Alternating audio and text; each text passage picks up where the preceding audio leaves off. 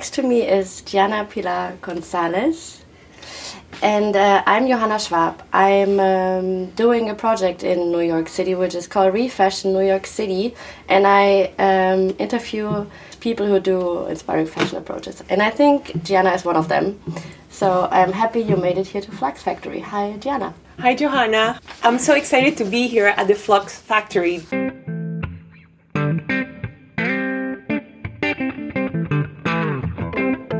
My name is Johanna. I will be living in New York City for the next six months.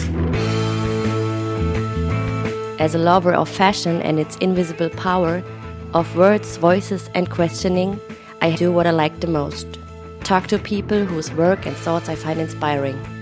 This podcast is called Refashion New York City.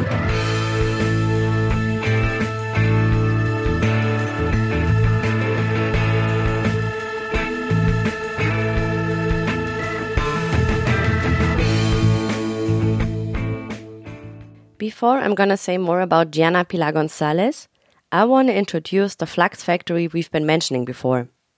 The Flux Factory is an artist residency space in Queens, New York. It offers affordable studios to artists from across the globe. I was lucky to rent one too. Besides that, Flux has a lot of public programming going on and is deeply engaged in making artist networks sustainable. Working there means meeting amazing people, and it was one of the best experiences I ever had. A time always rotating between funny, yummy, moving, and inspiring. Coming back to Giana. It felt unreal. Years ago, I contacted her because I read about her work and loved it, and we Skyped. Back then, we didn't know that we would meet in person someday. Why I tell that? Because these days, I myself need to come to terms with the fact that life is unpredictable and also some good things just need a while. Giana has invented a project which is called Hacking Couture. In this project, she brings together fashion and technology after she learned some profound things while studying computer programming. For example, that programmers share their codes to educate other programmers even to let them build up on their inventions. Giana, who is also a fashion lover, missed exactly these ethics in the fashion sphere and therefore created Hacking Couture. Hacking Couture is made to open closed design systems to everyone. Or to put it more simply, Hacking Couture gives you the tools you need to create your own, let's say, do it yourself Chanel alike jacket. Sure, there's much more to it, and therefore I let Giana do the talking now. First, as always in my fashion talks, the wordplay. I told you I'm gonna start with a word play. Mm-hmm. Um, I just say a word and you say a sentence or a word, whatever comes into your mind. Okay. The first word is wardrobe. Gone. Confidence. Vulnerability. Basic. Complex. Style. Destruction. So fast. DIY. Formal. Must have. Nothing. Passion. Money. I don't know why. Detail. Oriented. Patchwork. Patchwork. Patience. Mainstream. I have to say about patchwork, it reminds me of my Aunt Melba in Panama. She did patchwork. What was the other one? The last one already. It's mainstream. Fun. Thank you. You. Okay, yeah, like speaking of Panama, you're born in Panama City. Yes. And um, then someday, like when you're grown up already, you move to Washington, D.C. Now you're in New York since 15 years, we had before yes. in the talk. Um, I wondered, is there a crucial fashion related story you want to share you experienced somewhere you've been so far? Uh, you mean in general? Yeah. Yeah, so I think the most important um, fashion story for me is uh, going with my mother, Eda, who is an amazing maker. And for me, she's my style icon. Going to her seamstress, Elena, and I was very little, and we'll spend hours there. And I just remember just like reading the magazines and just being there, and my mother getting her ideas like done for her and and I think that was really life changing. And there was then there was this whole culture around the all these women being there and like going there and yeah. So, um, what did your mom get made there? Like special dresses or for everyday life? Uh, all of it, all of it. And I think Elena maybe they were good friends also, and maybe also confidant. And I think there was this whole relationship, and she made normal, like regular, everyday, and very special dresses. Yeah. And this was a relationship for uh, until Elena died mm-hmm. in 90s. Yeah. Did you have a dress of Elena too, or? Of course, yeah, and also um, uh, Mrs. La Señora Luisa, which she actually helped me. Uh, it was so funny because she's been making my costumes since I'm five or younger, and uh, I recently performed at the Panama Fashion Week, and she helped with the costume. Mm. I brought some stuff, I made some stuff, and she helped put it together. So, so those two relationships are really, really important. Yeah. Thank you. Yeah. Uh, how did your love for fashion start? Is that with Elena, or do you have um, another story maybe? Yeah, well, I would say I think the love for fashion started um, with my mother really like seeing how we would go and spend hours with the seamstress. There's a place in Panama, a store that it was called Telas Twiggy, and it was named after Twiggy, the supermodel. And then we'll just go there for hours, at least once a week, and looking at all these rooms full of creativity and also reading fashion magazines. I think that has a lot um, to do in why I love fashion. And, and now looking back, it was not about becoming the image in the magazine, but really empowering her everyday life and having all this return, all this community, creative community around fashion, right? So I think those were turning moments that all through my mom. That's amazing. So, like, because that's not a very common story that you very early also realized that fashion can be community based or something. If I got that right. Yeah, well, I think like now looking back, I can I can say that, but I think that there's also a dark side to it, which is when I start became a teenager, uh, growing up. Then body image became a thing mm. uh, that I didn't look like the women in the magazine. That I was not, you know, that I didn't have the body of someone really thin or that I didn't look certain way or I didn't look Scandinavian like most models are, right? So I think that was also another part of the story of this loneliness of not being accepted because I think fashion it could have both sides of the coin and I think today we're talking about fashion and it's about this connection and this beauty of building that community. So um so yeah. Thank you. Yeah. Um so maybe we can like um make a cut here and then now come to hacking couture and yes. the way you engage in fashion. Yes. Um, maybe you can tell first for the people because I'm bringing that to a yeah. part of Europe. I don't know if you've been there before. I know you've been to Italy for sure, but yeah. um, maybe you can tell us what is hacking couture. So hacking couture is. Uh, is an experiment, it's a fashion experiment that started in 2006. And the whole idea was to engage with fashion and develop these experientials um, situations in which I could engage with fashion within my own set of values. I know that really sounds really academic. I heard yesterday someone was like, You sound so academic. And English is my second language, so I'm like, I don't mean to sound academic, but maybe the project was born in academic context when I was at Tisch at NYU. And when I was at Tisch, I was learning programming uh, do, to do circuitry and computers, but also with art. And I think that really influenced the project. So in Hacking Couture, in a nutshell, I reverse engineer brands, right? That's part of the developing a formal approach to branding. And then from there, I create a persona based on whatever I reverse engineer, let's say Chanel, right? Or let's say Gucci. Uh, and once I develop this character that I create also the costumes with whatever is around me, then I facilitate workshops in which I engage um, audiences that want to learn how to make something or that want to learn how to be engaged with fashion or that know about fashion but want to learn about an engaged culture. And then within these workshops people learn people use recycled materials and they create their own versions of the brands.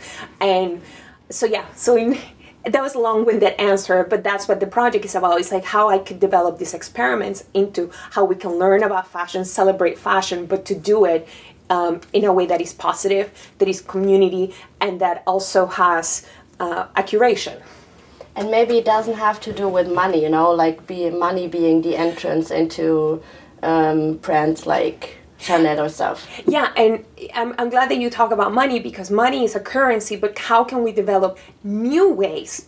And I, I'm, I'm not exclusive of, of making it not money or not monetizable, but in a way that is not just about consuming, going to buy, because the industry really does create a lot of waste. So, how can we create new ways of consuming fashion?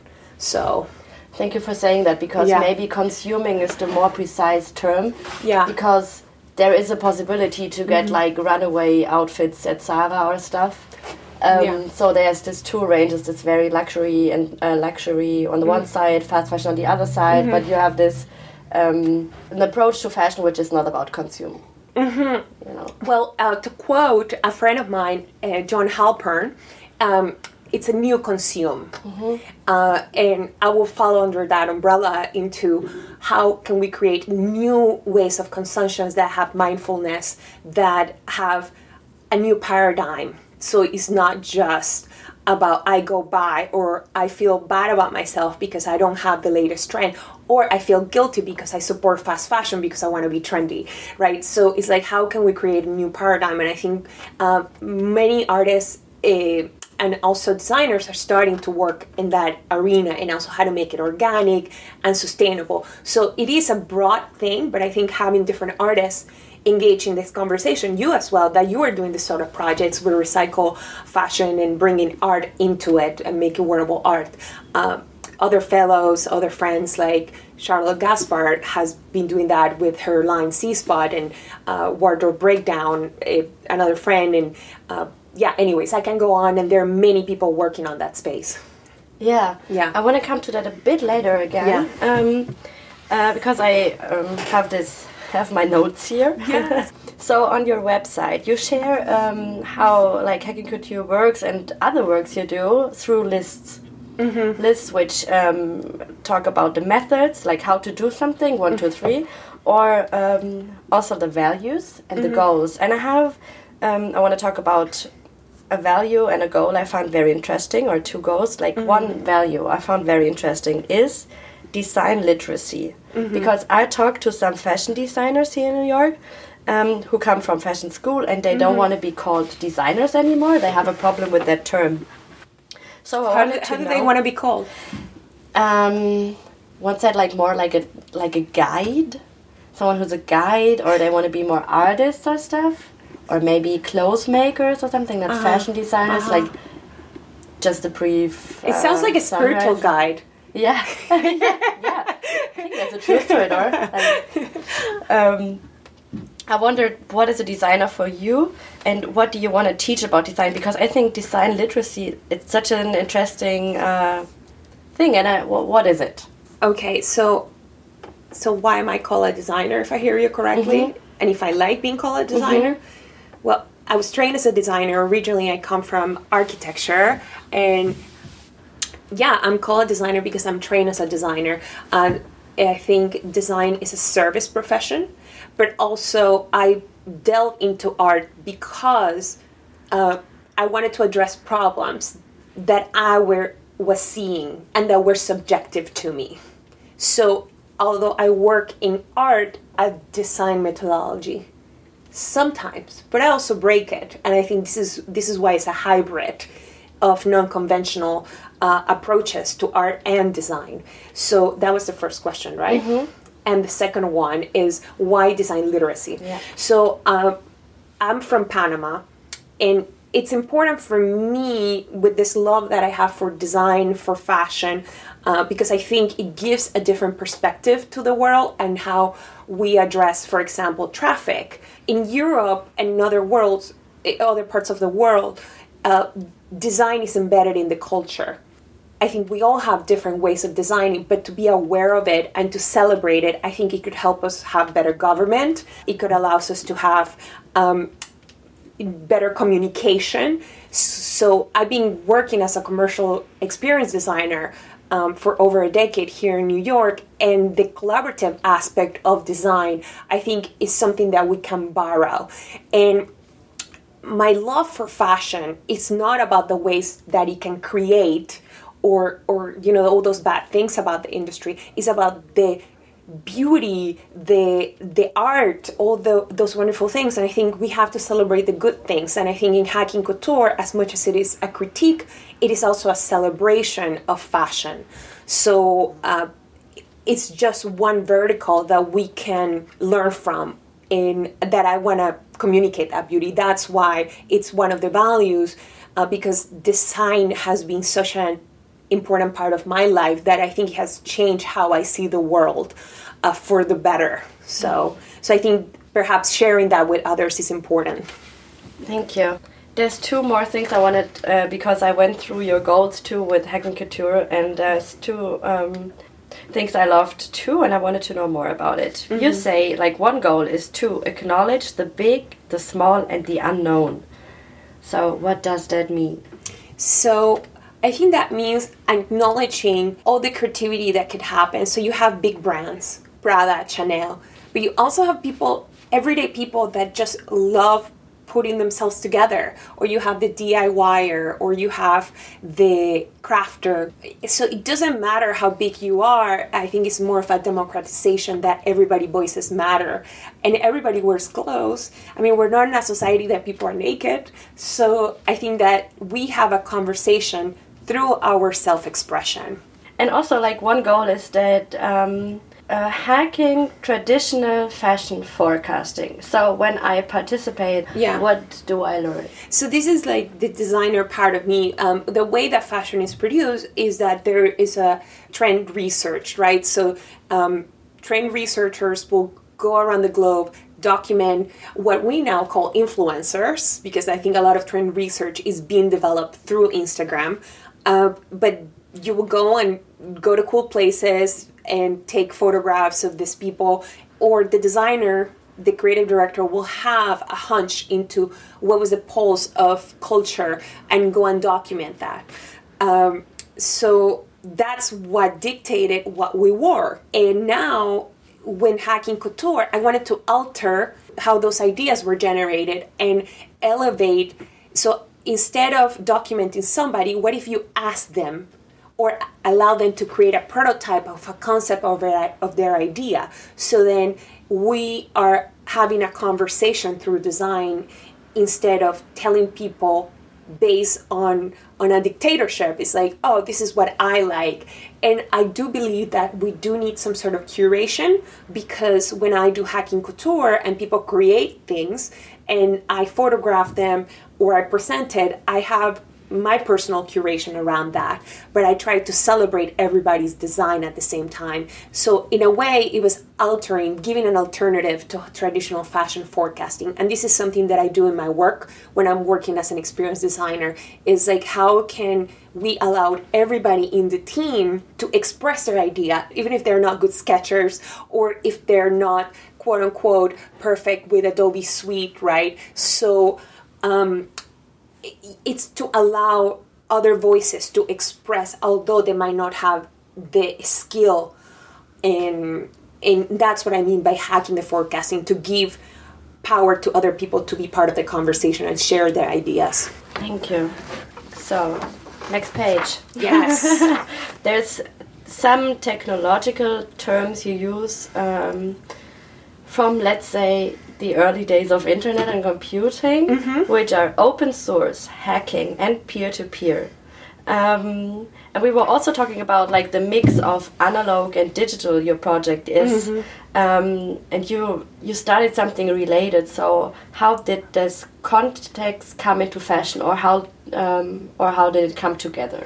Yeah, I think the place that it all collided was uh, being at Tisch at, at the ITP program at NYU, uh, which stands for Interactive Telecommunications Program, and I was learning how to develop programming, and I had no idea how to program. I mean, I'm, I'm a trained designer, but I was really surprised that people were sharing their code as a way for allowing other people to learn how to code or to take an example, tweak it a little bit, and then you could do something. So through the act of copying and sharing literally computer code you could advance and it wouldn't be that intimidating. So also the culture of open source in the technology world allows for that. So uh, and there are different models of licensing code or other people can be egalitarian that they will allow you to use the code if it's for um, for something that is good in the world. So I think technology is actually a lot more open versus fashion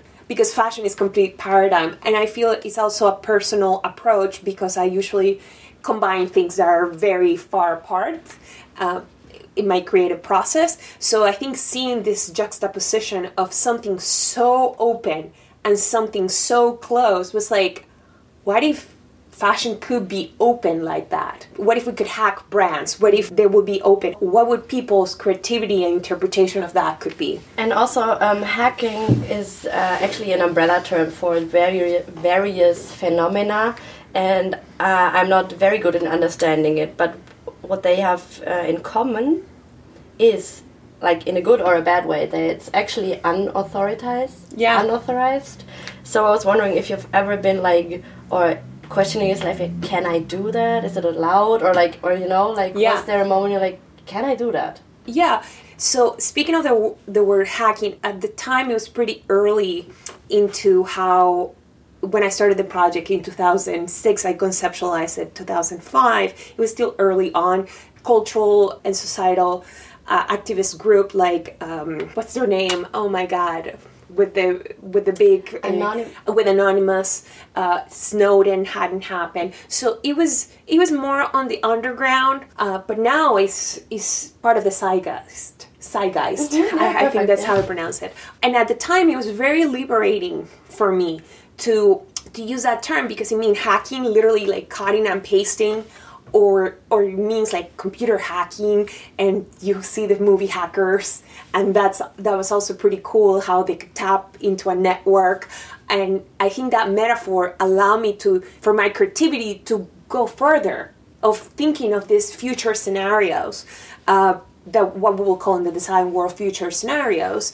And I think right now I'm sticking to the name because why not? and it, it does have a negative connotation. Sometimes when I'm going through immigration and they ask me about what do I do as an artist, I'm like, should I say I do hacking couture? so I mean that's that's those are the moments that you know that makes me question because those are real. And there are people who are not using it for good causes, although most hackers would say that they're doing it for good causes. But yeah, it's provocative, it's new, and I the analogy gave freedom.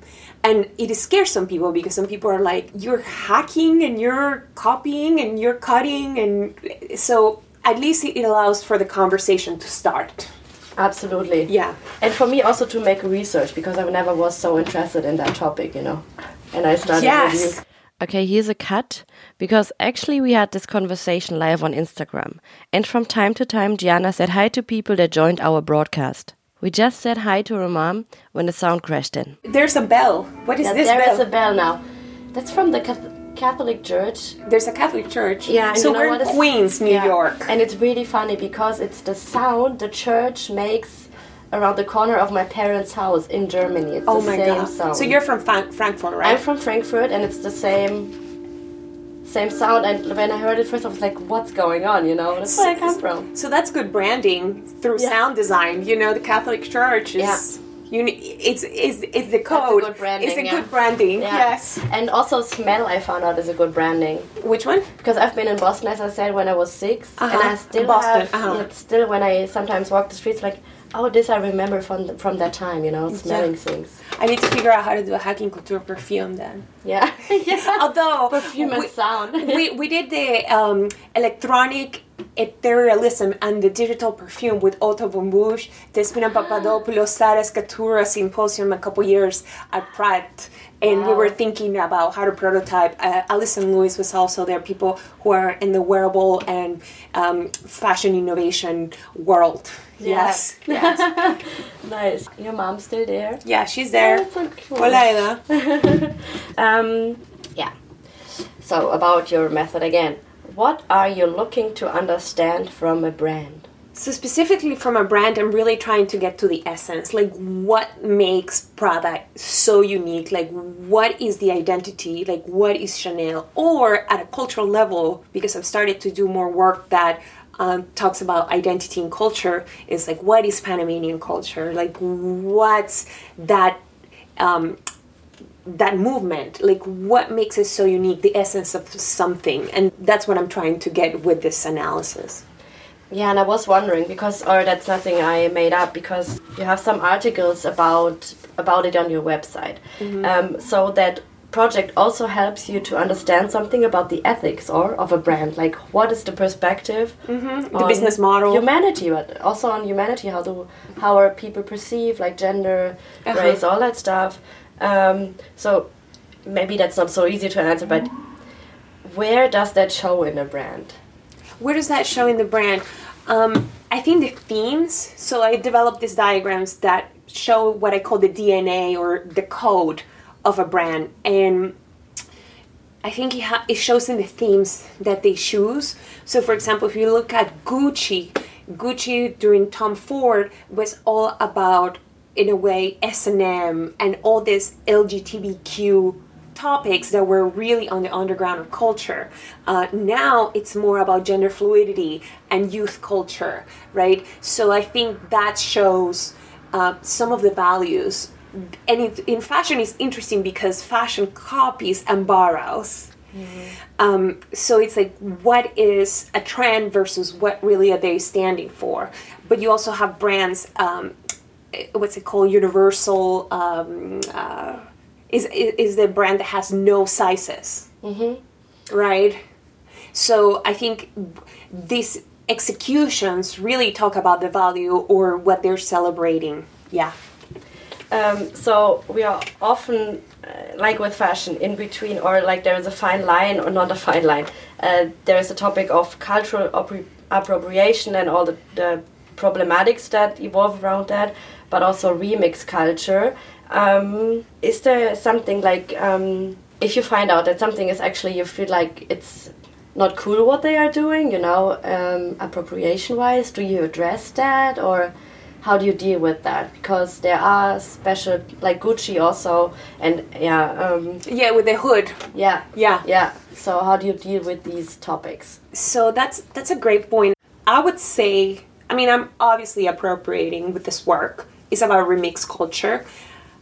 I don't have a problem with it as long as if somebody makes a mistake. So for all that are joining us, uh, we're talking about when Gucci appropriated a burqa, right? Which in the Muslim world, it's it's it could be oppressive for it is oppressive to women.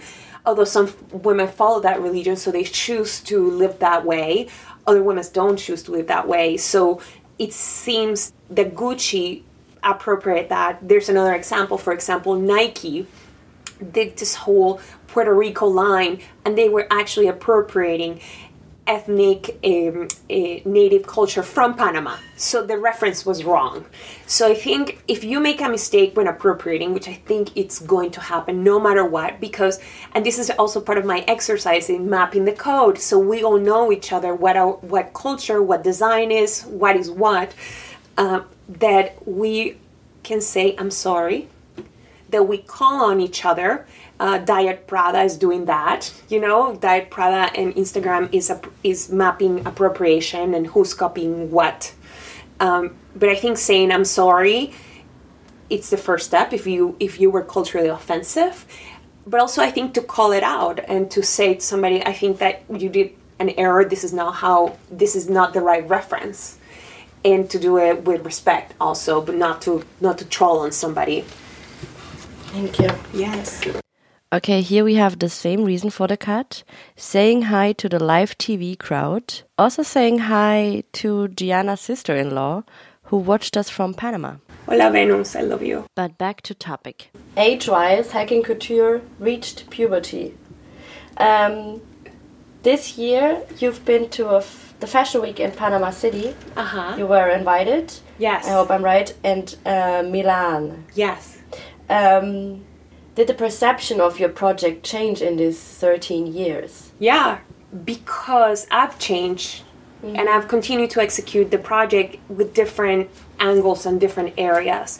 So, on one end, I think I've learned how to make it more accessible because the language I personally was using was very academic. I got that feedback a couple times, and people are like, What is this hacking and deconstruction appropriation. And I think what happened at the Milan Design Week, showing it in the context of a design festival, and also the show was curated by a journalist, Laura Traldi, and she brought in different projects that were addressing collaboration. So to bring it outside of fashion, but in a design place, and also hosting the workshop there, it inspired me to hack Prada and also bring my own values and the things I'm celebrating nowadays in, in 2019 as a woman, as a as a Latina here here in the United States and as a Panamanian. So it brought a lot more of my personal story, and I wanted to celebrate um, the contribution of Italian design. Um, specifically of Miuccia Prada because it's one of the few women designers that has a successful business. And I think this project is also about learning from these stories and using that as an inspiration for doing something that I can contribute as well. Uh, and in that process of going to the Milan Design Week, as I was this, researching the code of Prada, I come across this song, and it was called Ni Gucci Ni Prada, and it's a Panamanian singer, and the song is a reggaeton, urban music. It was just so amazing, and he was talking about the, how the, how this woman is in love with him, although he has no money, and he cannot give her nor Gucci ni Prada. But go on, Diana. Music and culture into how people use these fashion brands in a popular way was really important. And when I found out that the artist was from Panama, I was like, wow. So then once I was invited by the curator in, and, and producer of Panamanian Fashion Week I was like, this is a really weird place to have an exhibition because you are in Fashion Week, uh, and in Panama, it, you have products next to you, you have a clothing line next to you, and then you have the runway. So I was like, it's weird, but I belong there. So I invited uh, Kenny, the singer, to do a performance live and to see how our Panamanian vision of fashion, how he uses in music and in pop culture, those hashtags almost like Prada and Gucci and how I reinterpreted. So it was the first time I came in a real performance and I had this character that was half Prada, half Rakataka, and I'm wearing the t-shirt.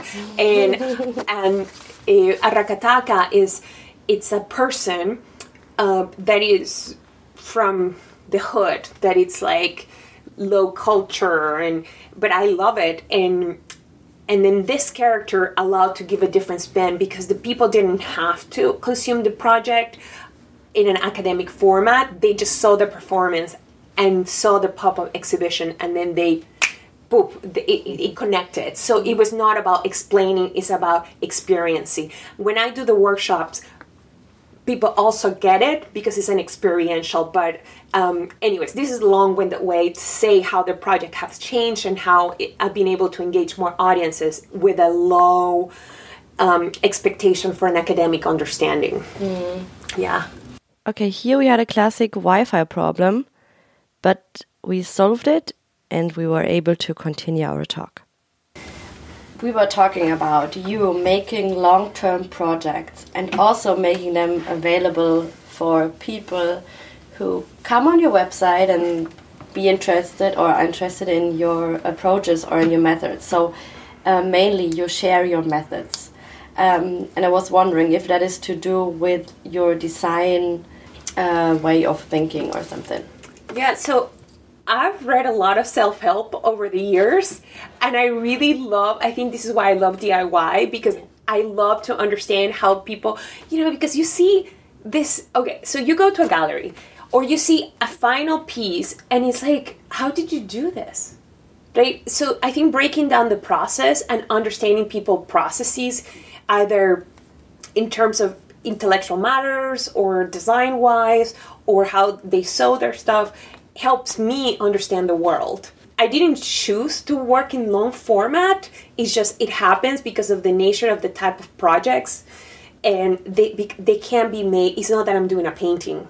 Mm-hmm. Some people are calling it social sculpture. Other people, and it's not that I sat down and I said I'm going to do a participatory project. It's just happened that way, and and yeah, I think the more I talk to artists, designers that are working with projects that are multimedia or complex, it takes time.